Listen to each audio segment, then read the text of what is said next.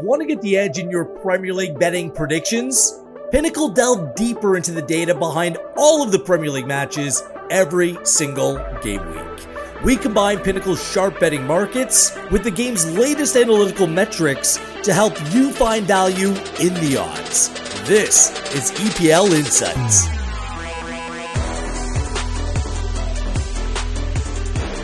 Welcome to Game Week 11 here for EPL Insights presented by Pinnacle. Gareth Wheeler, Jake or Osgathorpe with you as we dig into the Premier League for another week of action. As a Manchester United fan, it has been a- an absolute slog here to start the season. Not a whole lot of fun at all, but this is why sports betting is just so good because while my team continues to lose, I continue to make profit. Another profitable week in game week 10 is one of those things that needed a good bounce back. I got one, Jake, and we're moving in the right direction, uh, despite my Reds continuing to disappoint week in, week out.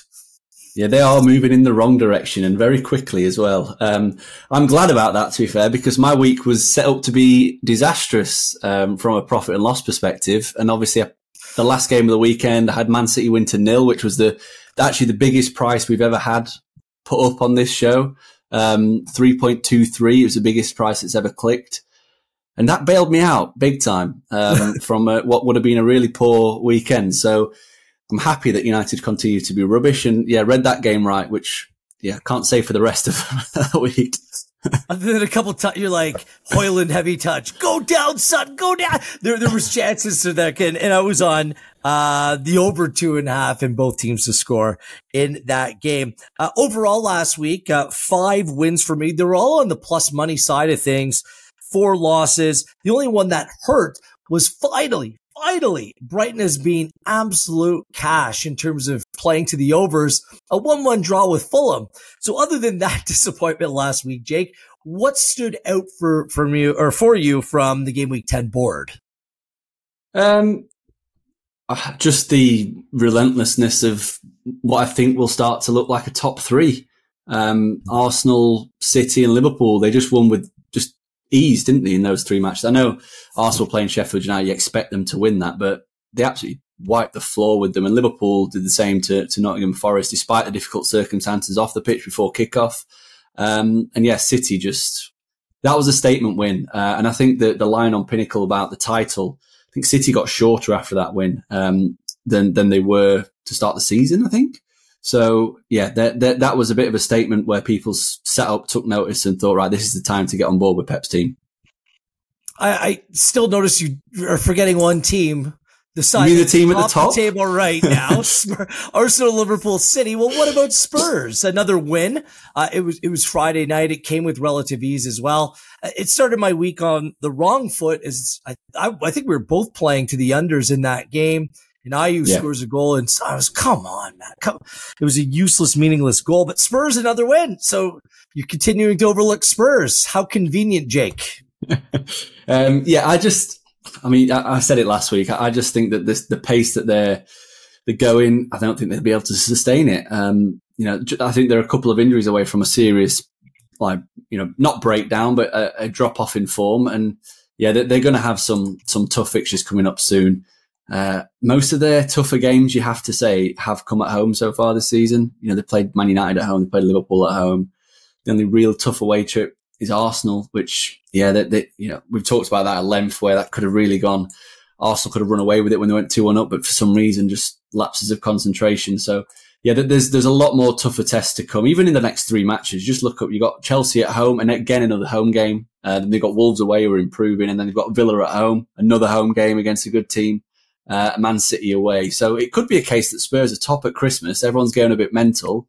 Uh, and the fixture list obviously flips on its head after that, where they've got all these teams that they played at home. They've got all to play away. Um, and that's where you maybe get dragged in. But yeah, I'm, I'm still not including, I'm, I'm still not a believer in the fact that Spurs are going to be contending for the title.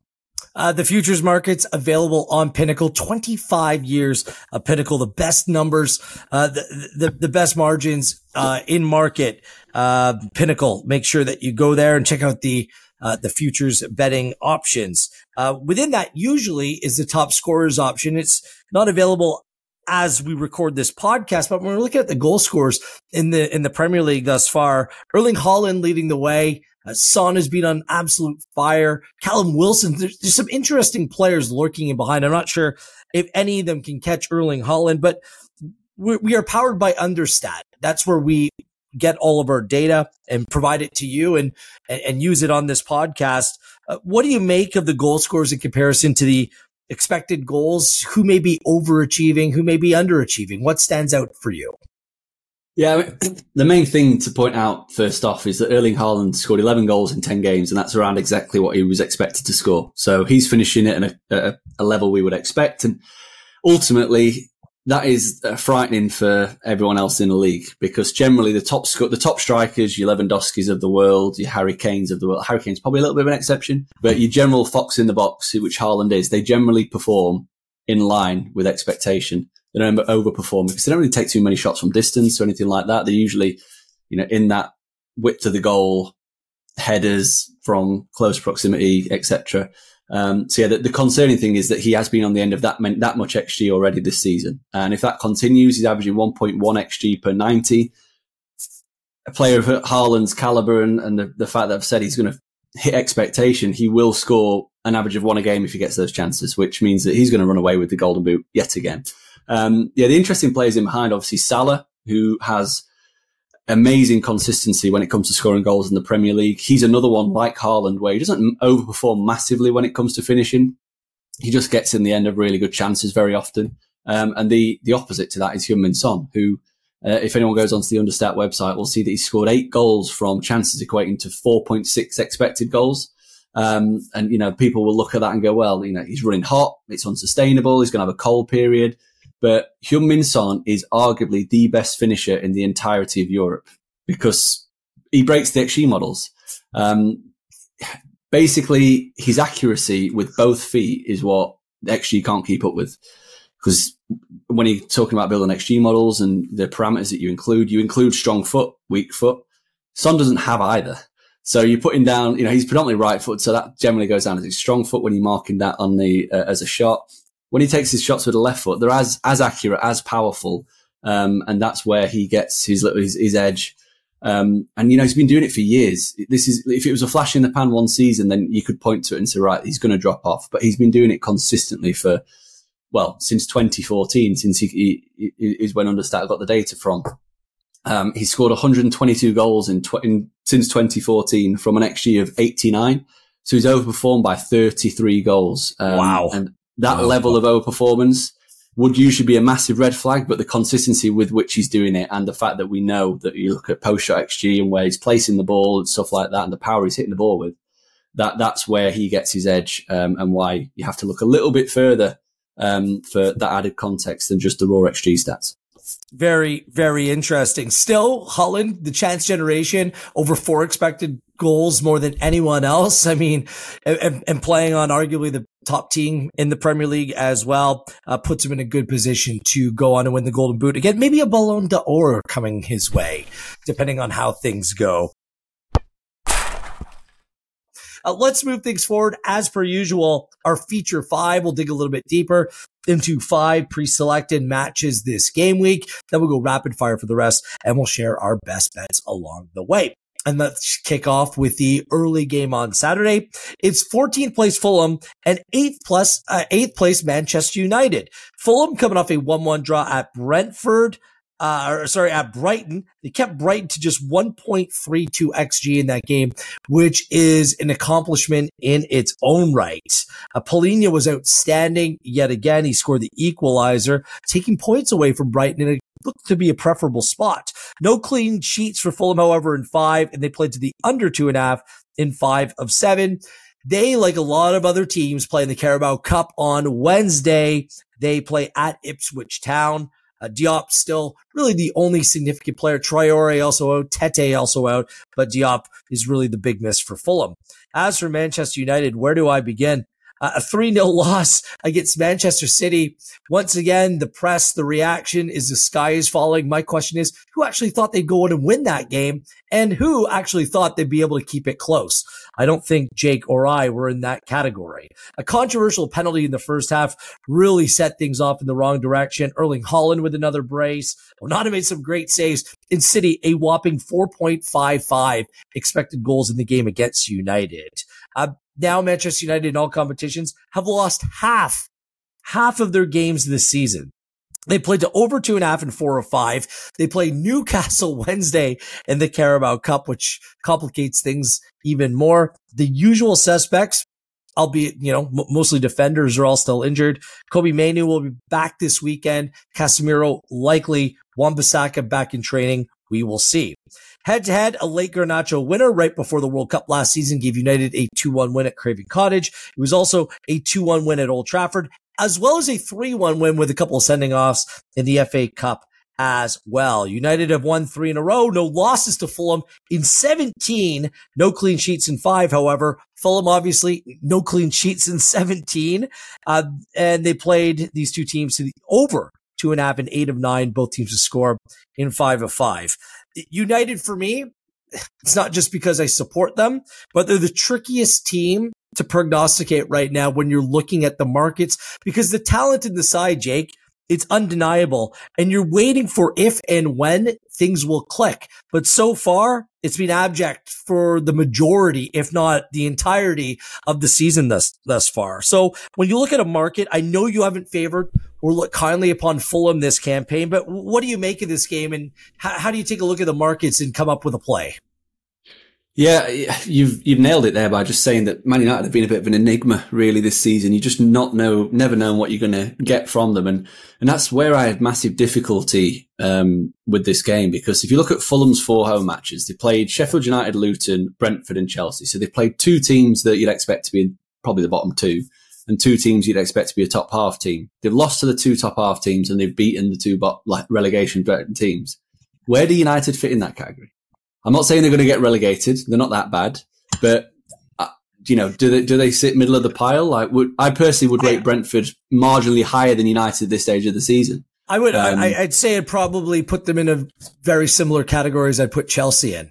To be yeah. honest with you, D- different teams, different strengths, different weaknesses, but probably that them in terms of relative strength. I don't know if you agree with that.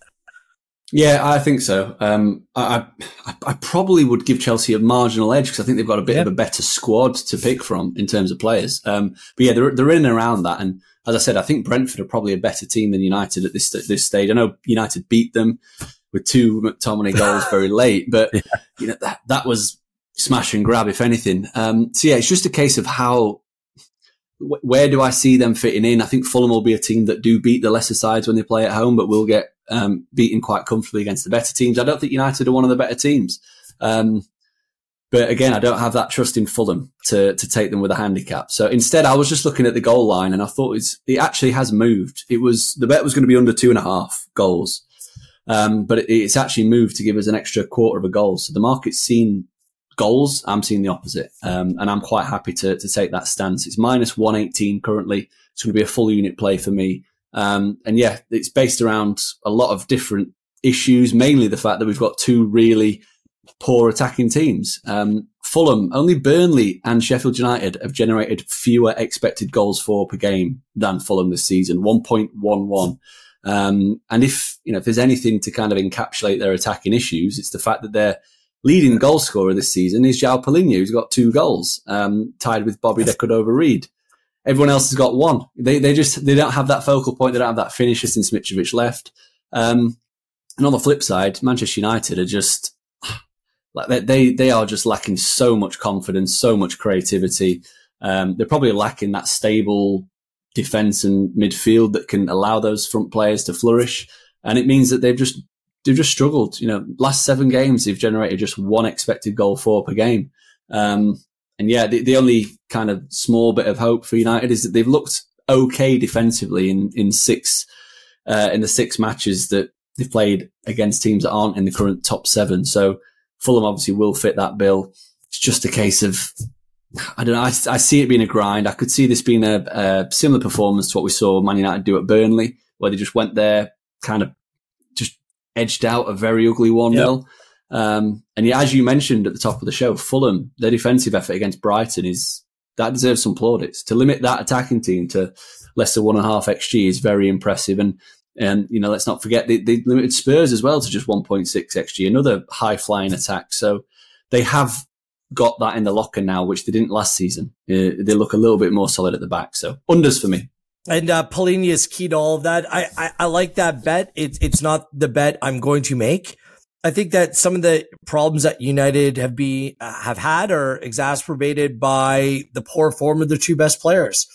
Bruno Fernandes and Marcus Rashford have been a million miles off the mark. They have to come good at some point. I, we're recording this before their Carabao Cup game against Newcastle on Wednesday.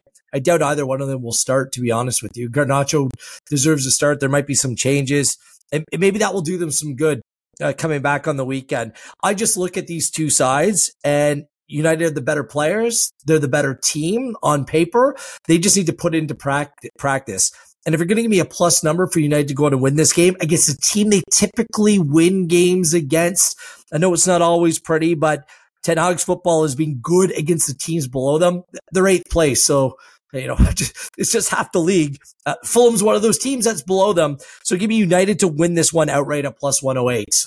I mean, they have to win this game, don't they, Jake? All eyes, all the all the pressures on United going to this game. They have to win this.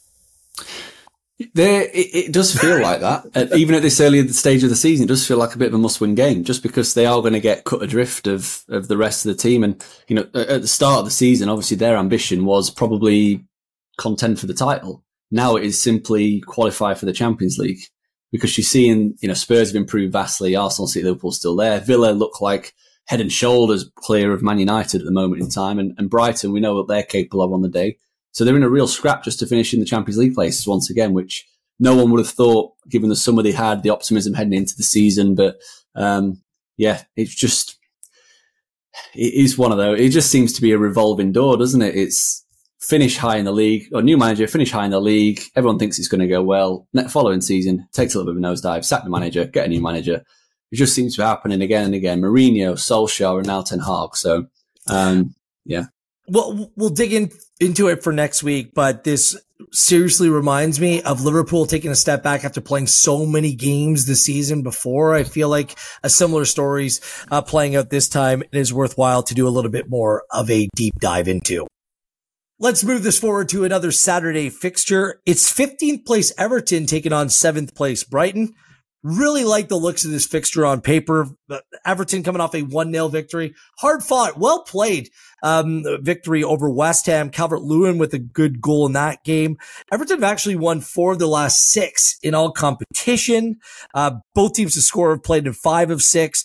However, they're 1 0 4 at home but their expected goals tells a completely different story. 11.59 to just 6.28 in expected goals against, but they've only scored four goals in those five games at home, but they've only conceded five over the course of those games as well. Everton, a very curious team to start the season. They do play in the Carabao Cup against Burnley on Wednesday. And Ashley Young returns from suspension for this one. Brighton, an unusual, disappointed me, but that's okay. Once in a while, it, it happens. A 1-1 draw against Fulham, their first under game of this Premier League season. And now they haven't won a game in their last four in the Premier League either. They still have scored in every Premier League game thus far this season. They're a top five team in terms of expected goals. They're also fifth worst in terms of goals conceded. 2-0 and 2 away from home with nine goals scored and 10 conceded. No midweek fixture is something that you need to keep in mind. Uh, Lamptey close to returning and may do so this weekend. Welbeck in March are out long term. Head to head, Brighton won 4-1 at Goodison Park. But remember at the end of last season, Everton smashed Brighton 5-1 at the Amex. Everton, no clean sheets in three against Brighton, and Brighton haven't had a clean sheet in their last four against Everton. Uh, really compelling game here. I think there's a number of different ways that you can take this. So which way will you take it, Jake? Um, I will be taking it sat down, not having a bet on this one. Um, Ooh, okay.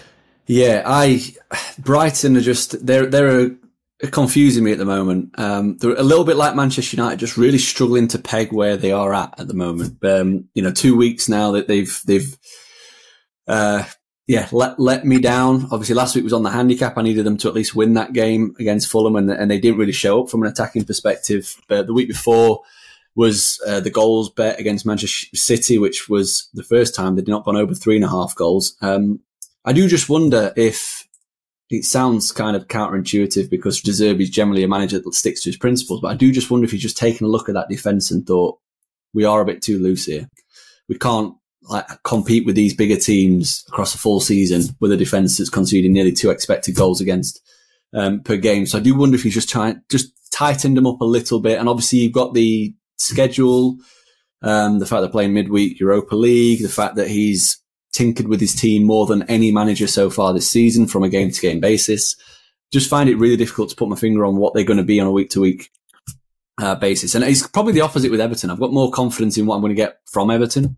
Um, they're improving. They look a much better team now. They've got a focal point. I think it kind of turned when Beto came in, and now obviously Calvert Lewin is back to fitness. So I do think that they could potentially cause what would be an upset looking at these odds, but um, yeah, I have too many question marks around Brighton. Um, I, I, don't know enough of what I'm going to see from them this weekend, so I'm, I'm, going to leave this one alone. Do you have a play in this? I'm, I'm going to make two bets on this game, uh, two full full unit plays. Wow. Um, I think one of the reasons for that unpredictability, unpredictability in the rotation, the Brighton uh, squad, is that they've been playing European football. It's completely something new for this group and team. No midweek fixture, while Everton does have a have, have a midweek game where there's an opportunity to, to advance deep in a competition. I think Sean Dyche will take it seriously against Burnley on on on Wednesday. So give me Brighton to win this outright at a good number at plus one twenty. Uh, the other play that I'm making, I'm betting over three at minus one ten. The XG numbers, like this isn't Sean Dyche defensive or typical Everton defensive football. Like 11.59 XG in five home games. That's a big number for this side. And they've been a really attack minded team. They still had chances against West Ham United.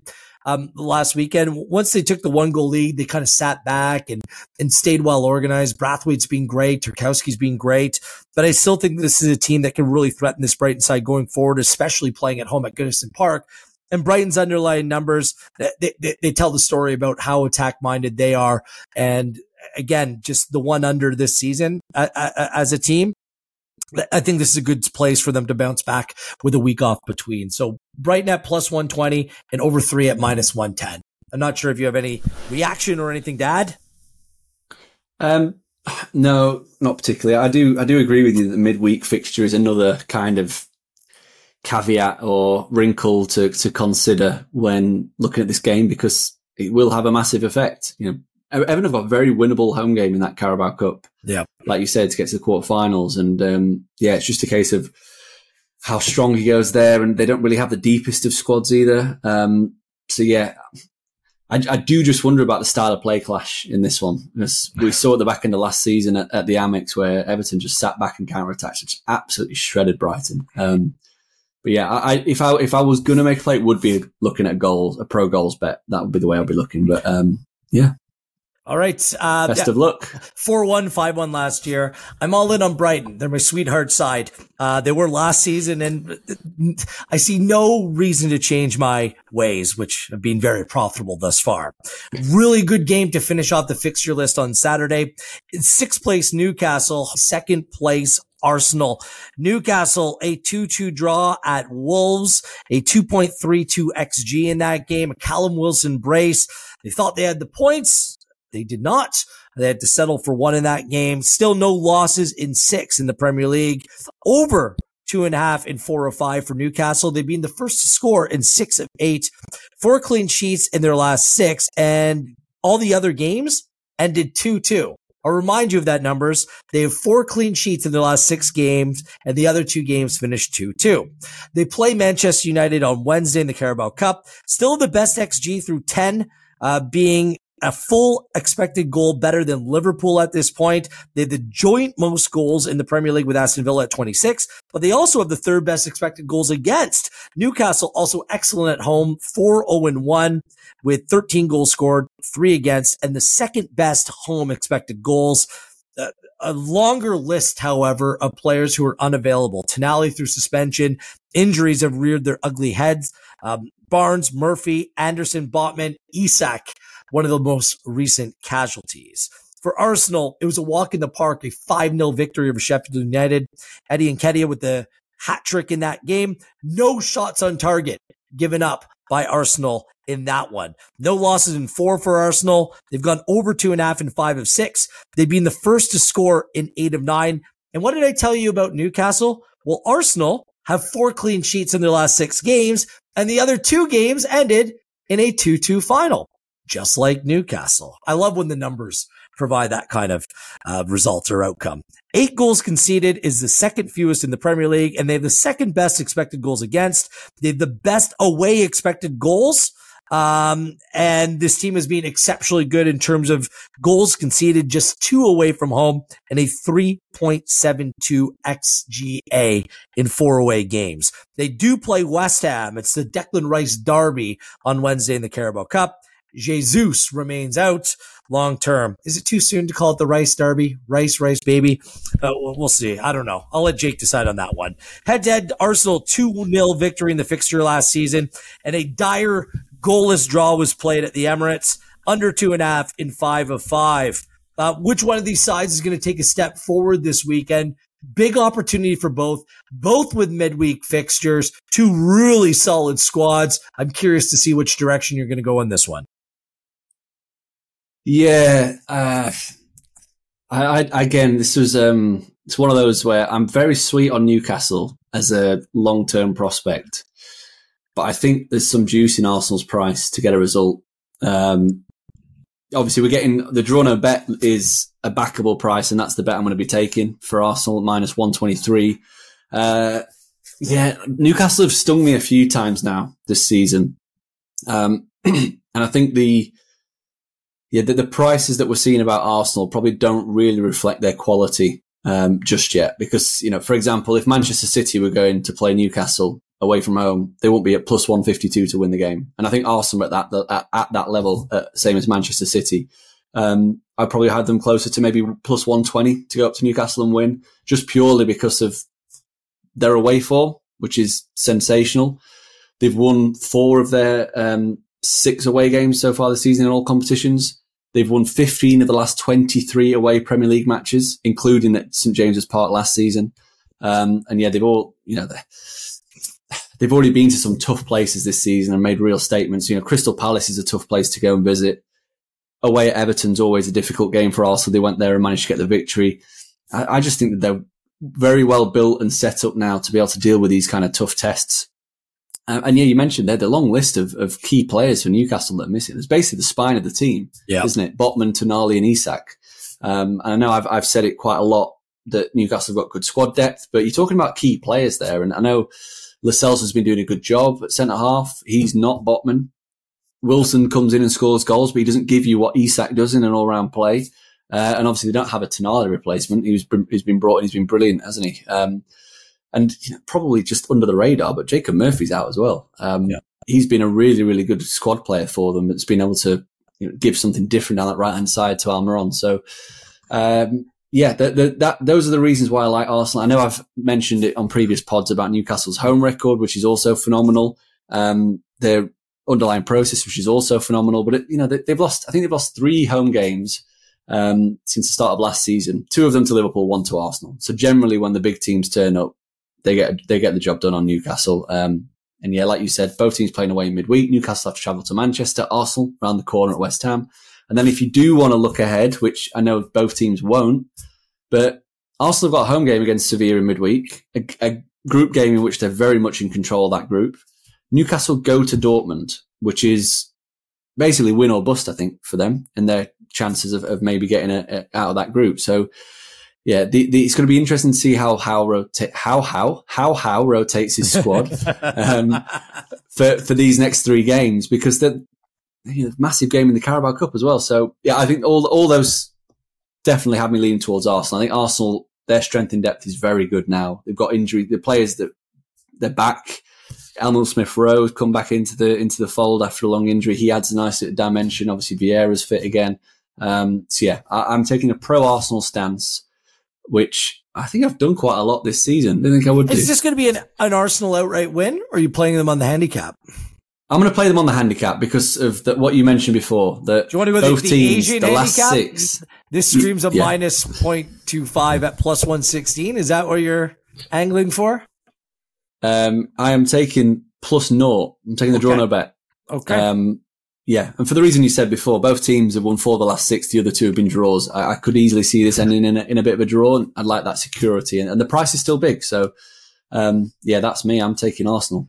All right. Um, for a lot of the same same reasons as you said, uh, I'm playing the under. I, ju- I just think it's a game that it'll play out kind of like last season. I think that both teams will try to avoid a loss in this game based upon difficult. Like I, I know it's it's at West Ham. It's right around the corner for Arsenal. Not an easy game with the with the Declan Rice like kind of storyline hanging over top of it. Newcastle at Manchester United, a little bit of a depleted squad. I think Eddie Howe will be content to maybe sit back a little bit more and manage the game. The, the third best Newcastle, the third best expected goals against in the Premier League, only conceded three goals in five at home. I, I dealt with the Arsenal um, statistics away. They've just conceded two goals away from home in four and don't give up many chances. And when Arteta wants to make sure that the team plays more within itself, they absolutely do that. And I think they're, they're, they're very capable. This number has actually moved in the right direction. Earlier this, this morning when I checked, uh, I had it under two and a half at minus 112. It's actually moved out to minus 110. So I'll nip and tuck here. And if it continues to move in that direction, you as the listener, the viewer out there, maybe wait and see. People love to bet on the over in these big fixtures, but I think that this one screams the under. So da da da da da da da da under. That's what we're gonna roll with this one. Uh, any final thoughts? No, I, I definitely would be leaning towards it being a low scoring game, looking at Arsenal's recent away trips. So, yeah, let's hope for like a 1 0 Arsenal. 1 0 to the with that. Arsenal. Yeah. Yeah, that, I think it's uh, very possible that that could be the outcome in this one. On to Sunday, it's 16th place Nottingham Forest taking on fifth place Aston Villa, a team very much in the ascendancy. Nottingham Forest, a 3 0 loss at Anfield, but to be fair, who doesn't lose at Anfield? Just 27% possession in that game, one shot on target. Uh, no wins in six for Nottingham Forest, but four draws over that span. And the losses did come against Man City and Liverpool. So eh, things aren't that bad for Nottingham Forest right now. They have played to the under two and a half in six of their last eight. They do have, and this is the biggest difference between last season, they have the fourth lowest expected goals. They're just not creating chances. They have not lost at home, however. One win, three draws, and they have the third best home expected goals against. Uh, Chris Wood joins those injured, but Danilo uh, is closing in on return. For Aston Villa, a 3-1 win over Luton Town and a 3.08 XG, which played into my Aston Villa over two and a half goal total last week. Well done, the Villa. Uh, three wins in a row, no losses in six. Um, Four, however, without a clean sheet for Aston Villa. Over two and a half in five of seven. Both teams to score has played in six of seven, and they've been the first to score in five of six. 19 goals in their last six games in all competitions. They are firing Ollie Watkins uh, front and center in that. 26 goals in the Premier League, joint most with Newcastle. Fourth best in terms of expected goals. Is this actually Aston Villa we're speaking of here? Because wow, they've really turned the page this year. They are 2 1 and 2 away from home. Just six goals scored and 10 against. They've been doing a lot of their damage at Villa Park with an away XG of 7.89 and the expected goals against away from home 10.64 courtesy of our friends at Understat. Head to head, it was 1-1 in this fixture last season in a 2-0 win away for Villa. Uh, Villa have, haven't lost in their last six. Nottingham Forest, no clean sheet against Aston Villa in 11. Both teams to score has played in seven of nine. Uh, so here we are. Aston Villa, their home form kind of have a little bit of that Liverpool home swagger to them. But what about away from home? This is a difficult travel place where Nottingham Forest really stayed in the Premier League by coming away with results on their home field last season. Can they do it against Aston Villa or is Villa's form right now just simply too good for Nottingham Forest to compete with? Um, the latter for me. I'm I'm taking Villa. I think the the price we're getting at the moment, minus one thirteen, is is a slice of value. Um, you know, people look at the home league table. We'll see Forest are unbeaten um, across the four home matches. They played Sheffield United, Burnley, Luton, and Brentford. So they played the three promoted teams. Played Brentford, drew one one, and they were very fortunate to draw that game according to the underlying data, 0.8 xG to 1.8 in Brentford's favour. So they've they've had the easiest home schedule to open of any team in the league. Um, and I, I, again, like Villa away from home, you talk about their underlying data there, the fact they've conceded so many chances, but 2.7 xG came against Liverpool, 4.3 xG came against Newcastle, uh, and then the other away games, he barely conceded a chance. Burnley managed just 0.6, Chelsea at 1.2, Wolves at 1.5. So, yeah, I'm I'm happy to ride with Villa. Um, the other thing that I really like heading into this game is that they've had a free week. They got knocked out of the Carabao last time in the last round, um, so they've they should be very fresh for this. Um, and yeah, I think they are in that tier now of contending for the top four or top five or whatever's going to get you in the Champions League next season. They've um, yeah, they've had a fairly kindish schedule recently. You know, some very winnable games, especially at home, but they've made light work of it. They've generated 2.1 expected goals for per game. And I just think they're going to have a, not, not so, not a field day, but I just think they're going to create too many chances for Forest on Sat, uh, on Sunday. And yeah, I'm, I'm making a one and a half unit play on Villa wow. to get the victory. Um, and yeah, that, that price has just moved out a little bit. We're at minus 112 now. So yeah, I, uh, I, I like it. I think Villa are going to they're, they're going to show everybody. This is the kind of game where people will look at and say it's a bit of a banana skin going to Forest. I think this yep. is a game they show up and they'll be like, and you know what? I had a funny feeling. Um, you, I could be wrong here, but I have a feeling that you're going to make this a head to head. So I've I'm, already kind of half jotted it down in my Excel spreadsheet. I am. I am not making this a head to head. That Villa number was screaming out to me, "Bet me, Wheeler! Just, just bet me, bet me!" because they've been so good. I. It could be a banana skin. That's why I'm staying away from that. I like the under in this one, under 2.75. Uh, I locked it at minus 104. It's moved out to minus 108. A little bit interesting for me because Nottingham Forest can't afford to just go out and play, you know, go blow for blow against this team because they really miss Brennan. They have some injuries in their attack right now. So I, I, I think that they need to play like their model is playing the type of game that they played against Chelsea when they won at Stamford Bridge 1-0, but they're a better side at home. They're stubborn and they've been difficult to break down this season. They have the fourth best expected goals against at home in the Premier League thus far this season. That's a good number for a team that's yeah. like a bottom half of the table team. And they haven't been beat at home as well. Like, look, if I was to make a play on the result, I would play that Aston Villa at minus 112. No problem. But I just like the under in this one, under 2.75 at minus 104. Villa doesn't play midweek, but neither does Forest. So let's see how it plays out. I, I kind of like the unders this week for a lot of different reasons, other than Brighton, of course. Uh, and this is one of them as well. So yeah, full unit play for me. Yeah, I um like like I said before, that that Forest home record is a massive pinch of salt for me. If anything, it's a it's a huge problem. The fact that they've played the three promoted teams plus Brentford and they've won only once. Yeah. Um, and yeah, they, they've not conceded chances, but you, you, like I said, you've played against the bottom Sheffield United, Burnley. They prop up the table in terms of xG. Luton have done most of their damage at home when it comes to creating chances.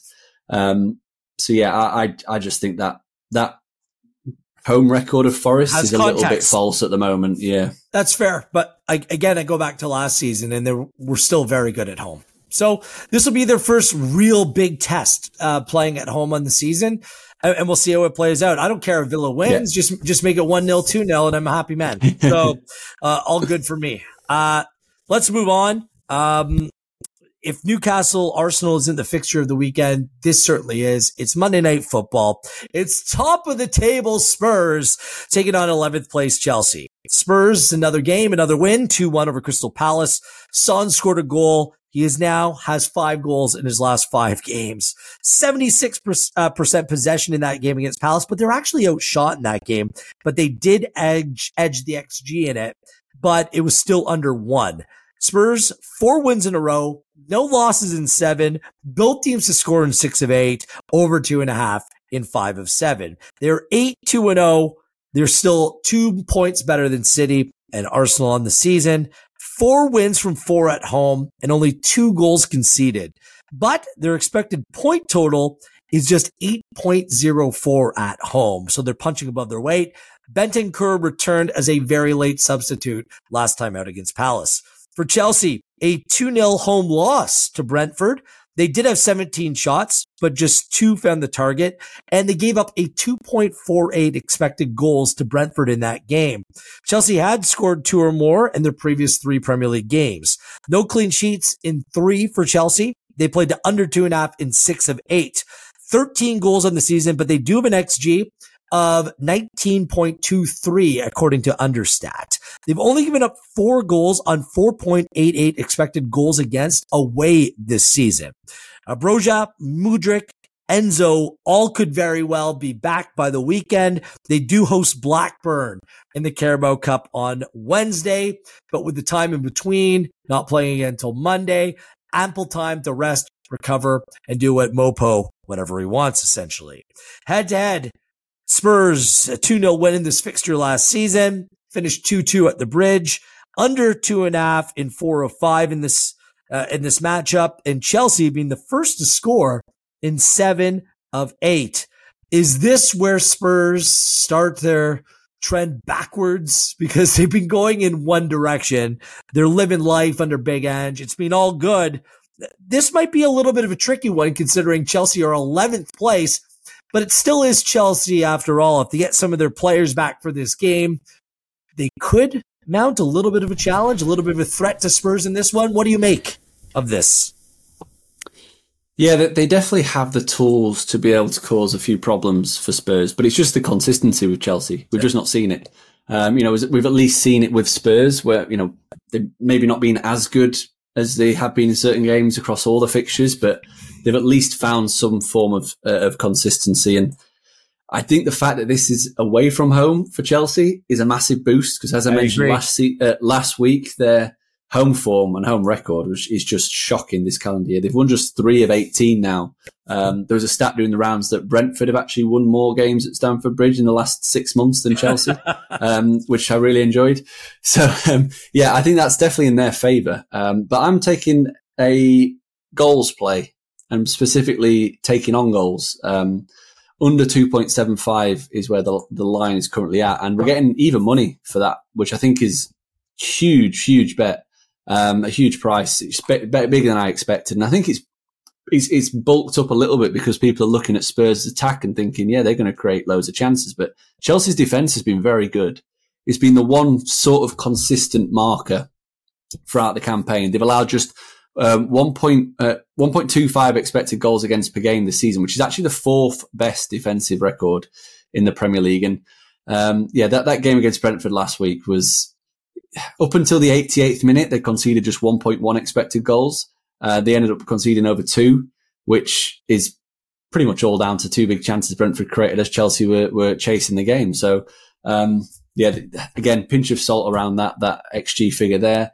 And Spurs have actually started looking quite solid at the back. They had their issues at the start of the season. They were all over the place, uh, but they've conceded just 1.1, 0.85, 0.75 and 0.56 expected goals against in the last four. And they're coming up what is against what is a very blunt Chelsea attack. You know, they create decent enough chances, just don't finish them. Um, and I don't think they'll get as many chances in this game as they have done in recent matches. So yeah, I'm taking the unders, but I wouldn't be surprised if Chelsea did cause a bit of an upset. Uh, yeah, that's why I agree it will be low scoring. And I actually really like that bet of yours. I didn't even consider it because I was looking on the result. And based on the handicap, Chelsea on the handicap at plus 0.25 at plus 103. If it's a draw, you win half your bet. I think Chelsea can win this outright. And I've been kind of looking for a spot at a decent number uh, to bet against Spurs. Last week I was on the total rather than the result. This is a full unit play on Chelsea. I think I think this one could very well end in a draw. If not, um, a Chelsea upset victory. Put Enzo back into to this team. The, their midfield's very, very good for this Chelsea side, and I think it'll be a much more difficult task um, uh, for for Spurs this week uh, playing in this game. I know sentiment is one thing when it comes to these two teams, but I think Chelsea have a real shot in this game on Monday Night Football. So Chelsea on the handicap plus 0.25 at plus 103, and we'll see how it plays out. So. Uh, anything else before we move on to rapid fire, Jake? No, I, I just I agree with you. I, definitely would be looking at um, maybe this being the week where it kind of all falls apart for Spurs and, we and keep they do saying suffer that, a defeat. We? we keep saying that. Yeah, but the- yeah, yeah, true. We do. But last week was Crystal Palace, and we weren't very high on Crystal Palace's chances of doing that. So. No. um, yeah, the, uh, as we've discussed, that the home results have been good. one four out of four, but they played Sheffield United. Needed two very late goals to beat them. Um, they were fairly comfortable against a poor Fulham team, and then they needed Liverpool to have two men sent off before they could start creating many chances in that game. Um, and they could have been 2 0 down at half time against Manchester United. So a lot of things have gone their way to start the season. Um, and a lot of things have gone against Chelsea. So I wonder if this might be a game where balance is kind of restored for both Hey, and, they both uh, get a little bit of the other. Mopo's revenge, uh, Pochettino Yeah, yeah. back at, so He's- he's we'll back. see. There's a lot of factors I like for, for Chelsea heading into this game. And like I said, Wednesday to Monday, uh, no problem for a squad like this. Uh, let's move on to rapid fire, starting off with Brentford and West Ham. That game's being played on Saturday. Uh, do you have a play in this game? I do, yeah. It's probably my favourite bet of the week. Um, it is Brentford to win at plus 109. And I'm going to go one and a half units on that. I'm really liking what I'm seeing from Brentford. I have done all season long, as we discussed last week before they played Chelsea. Um, underlying data has been really strong. Performances have been really strong. Just been a little bit unfortunate not to get results. Um, and it's been the opposite for West Ham. They've kind of reverted to what you can only describe as last season's West Ham, which looked like they're going to be floundering and, and trying to avoid relegation because, um, yeah, they, they've just stalled. That's the best way to put it. The defense looks all over the place. They're conceding over two expected goals against per game this season. The creating issues are starting to pile up as well. Just 0.9 XG, 0.66 and 0.62 across the last three Premier League fixtures. And you do have to wonder if the schedule is starting to take a toll on, on West Ham. Another team that had a really long season, played a lot of football, went all the way to the Conference League final. Um, they obviously have Europa League football trying to deal with. They've got Carabao Cup in midweek. Brentford don't have Carabao Cup in midweek, um, which is also a little bit of a uh, why I'm leaning towards liking Brentford. I think the price more than anything is is is huge. And, and Brentford since the start of last season, they've won 12 of their uh, 25 home games. They've lost just three times. Um, generated 1.9 expected goals for per game uh, in that span, and they've beaten West Ham in all four Premier League meetings since their promotion. So for whatever reason, they have their number, and I think this is a really good spot for them to continue that that upward trajectory. There are so many reasons to bet Brentford in this game. Like you said it, West Ham haven't beat Brentford in four. They haven't picked up a clean sheet in five. West Ham plays midweek against Arsenal. Paqueta Alvarez both suspended for this game. But- I feel like that is the common sense play. And, and sometimes I just don't follow common sense. I just, I have a hard time acknowledging that Brentford is that much better than West Ham in any way, shape or form. I think this game is draw written all over it. I won't play the draw, but I'll play West Ham on the handicap of plus 0.25 at plus 108. So I, I, I just, I think that this line will move even further into Brentford favor. If you're going to bet Brentford, do it now or as soon as you listen or, or, or watch this. And if you want to back West Ham, I think you might even be able to get a little bit more juice. I think Brentford's good. It just, I'm not fully bought in. So give me Head West to Ham. head. Sure. Head let's to call it a head. head to head. So You want to do it? yeah, let's do it. Let's do it. So Thanks for that that extra head to head victory. I've, Wasn't uh, expecting that. I've been uh, I've been burnt by West Ham United head to head before this season. Um redemption time. Let's put it that way. Yeah. At least I'll give you West Ham. Full Ham. unit play. There we go. Yeah, I'll give you. I'll give you West Ham plus 0.5 for the head to head, and I'll take Brentford to win. He is being charitable. Even wow, I'll, I'll Yeah. take it. What a guy! I'm gonna go to the the sports book Osgathorpe and Company. It's wonderful. Uh, You don't want to do that. You're four one down. I'll stick with Pinnacle. How about that? Uh, yeah. Man City and Bournemouth. Uh, my God, last time Bournemouth went to the Etihad, I think that City's still scoring goals, at least in their dream. what do you make of this one? Do you have a play? No bet for me. Um, this is the kind of calm after the storm for Broad Bournemouth, isn't it? They had their big game last week Yep. against Burnley. They kind of got their result that they needed. Not expected to get anything from this. Um, but yeah, you don't know if they're going to be competitive. City, Champions League game coming up. Too many question marks. I'm happy to go no bet. Uh, this is my favorite bet of the week, and this number looks like a little bit of a mistake. I had to double, triple, quadruple check it. Both teams to score no and over two and a half at plus 166. That's my play because I think City are going to win this one and win it big. Far too much quality in the City team. They've won 13 straight games over Bournemouth. They've gone over the two and a half total in five of five. Um, and Bournemouth has their backup goalkeeper, Radu playing. Neto is out long term. I think that Bournemouth won the game, and thankfully they did. I was on backing Bournemouth. It happened in controversial fashion. I didn't really care, to be honest with you. But City, big in this one, three, four, five nil. Let's go. At plus 166, that's my favorite bet of the week. Taking that to the bank. Uh, Sheffield United and Wolves. I am so, so, so tempted to bet Sheffield United here. Cause I'm like, if it's not now, then when? I can't bring myself to do it. So I'm on a no bet. Maybe by the time the weekend comes around, I'll change my tune. Uh, do you have a play? Um, I have a I have a play written down. Sheffield United, but it's got a for it. no, no, no, no, no, no, no, no, no. Um, even with my Sheffield Wednesday bias, um, I would happily back United if they were the right bet. This is not the right time, I don't think. Just not trustworthy enough, not good enough. Yeah, the bet I have down highlighted in yellow as opposed to green is under two and a half goals at minus 101. The main reason I was thinking about backing this is because Pedro Neto is out. Out. And he has been their main source of creativity. He's at seven assists, which is six more than next best. And he's contributed to 33% of their total expected assists. So you're taking out basically a, a third of their chance generation. Um, yeah, it's just a case of Wolves are generally playing quite an attack round of football under Gary O'Neill. Sheffield United, quite a lot of their games have gone overs. So, yeah, I'm gonna I'm gonna go with a no bet. I'm gonna leave it as a no bet. I Smart. could see it being a two one kind of game. I just have too many question marks. You, you'd be watching the game through your fingers, to be honest. Like, you, like I, it's so hard to back Sheffield United right now. So yeah, I, I'm staying away. In the next game, I am actually backing a team. I'm very surprised I'm backing. It's Burnley and Crystal You're backing Palace. Burnley, aren't you? I am. Well, on the handicap. So it's a it's a draw no bet zero at plus 103.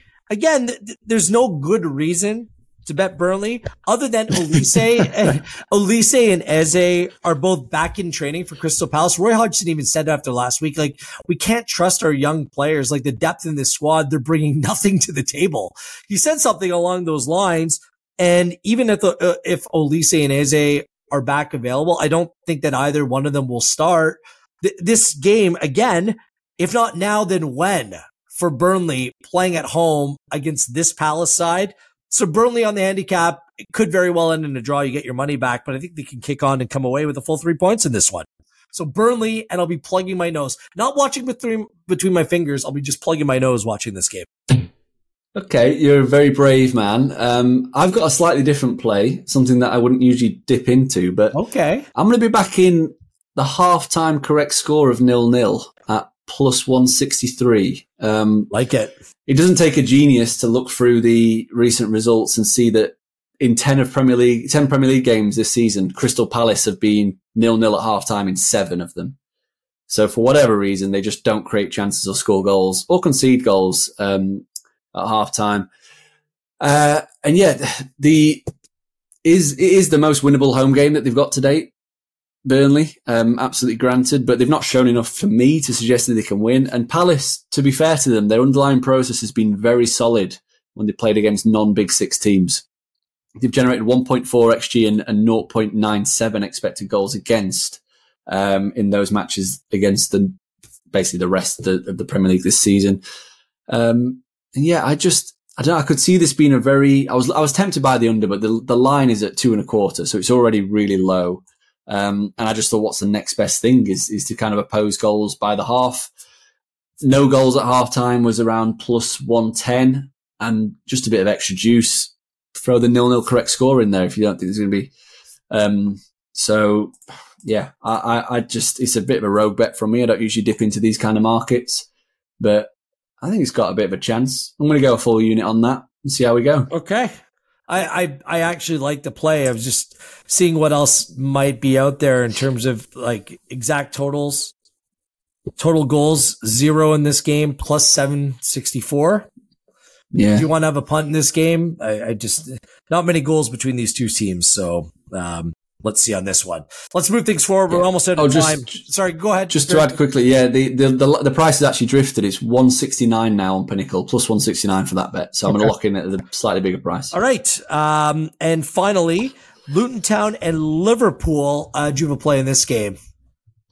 Uh, yeah, it's not a play that I'm hugely in love with, uh, but I, I think it's probably the best of a bad bunch in this game. Liverpool to win and both teams to score at plus 157. Um, Luton have scored in seven of the 10 league games this season, three or four home games. They've actually generated 1.7 expected goals for per home game this season. Um, they've outcreated Burnley, Wolves, and West Ham when playing as hosts. And Liverpool generally are just clicking, aren't they, in all, all cylinders yeah. really in attack. 2.4 XG is what they're averaging. They are conceding chances though, 1.3 expected goals against. And I still have that nagging doubt about Liverpool, trusting them away from home. The results have picked up. They've had a tough schedule when travelling so far, but they've conceded 1.7 expected goals against per game when travelling. Um, and bit of the icing on the cake, I guess, they've conceded in 19 of the 24 away games in the league since the start of last season. So generally, when Liverpool travel, they concede. They do, but they haven't played a team as poor as Luton Town for me. Uh, have they played Sheffield United away from home? And that's bad. Uh, both no, teams, not yet. Both teams to score straight up. No, at plus 107. That's a big number. Uh, Liverpool won it for me last week. I know it was at home uh, with a win and a clean sheet. Um, I think that they're vastly improved defensively, and without Robertson in the team, they're actually maybe a little bit better defensively, a little bit more just well structured. Their center backs have been good. Their midfield's more robust. I just can't see Luton Town scoring in this game. So a little bit of an opposite perspective of you. Both teams to score no. Full unit play at plus 107. We both shared our best bets um, of the week. Anything else? Anything else to add here, Jake? No, not really. Um, I would just just bit bit of digging for the midweek stuff. I did find it was quite interesting that Newcastle, um, their opposing fullbacks have been carded a hell of a lot this season for Newcastle. Uh, the opposing right back's been booked in eight of their 14 games across all competitions this season. Opposing left back, six of 14, uh, and both right back and left back in the same game in three of 14. So maybe looking at whoever starts for Arsenal um, at right back or left back, getting them to be carded when the lines come up um, was something that I was looking for for at the weekend. But the prices aren't there yet at the pinnacle. Brilliant. Follow along with Jake at Jake Oz on X and myself at Gareth Wheeler, Gareth.Wheeler on Instagram. Go to pinnacle.com. Simon Edwards, our good friend, Copa Libertadores time. It's a final preview. Uh, it's located in, uh, in our betting resources section right now. Boca Juniors against Fluminense. Um, Boca's Valentin Barco and Andre from Fluminense, both heavily linked to a move to Europe this winter. Should be a brilliant game as they usually are. The Copa Libertadores finals, uh, the preview in the betting resources section of Pinnacle. So that's the week for game week 11. We'll be back for game week 12. One head to head that I'll win this week. Get back into the goods. You need it closer yeah. to the right side of the ledger, but I'll just continue to making my profit week in, week out. Hope that you enjoyed this podcast. Please subscribe.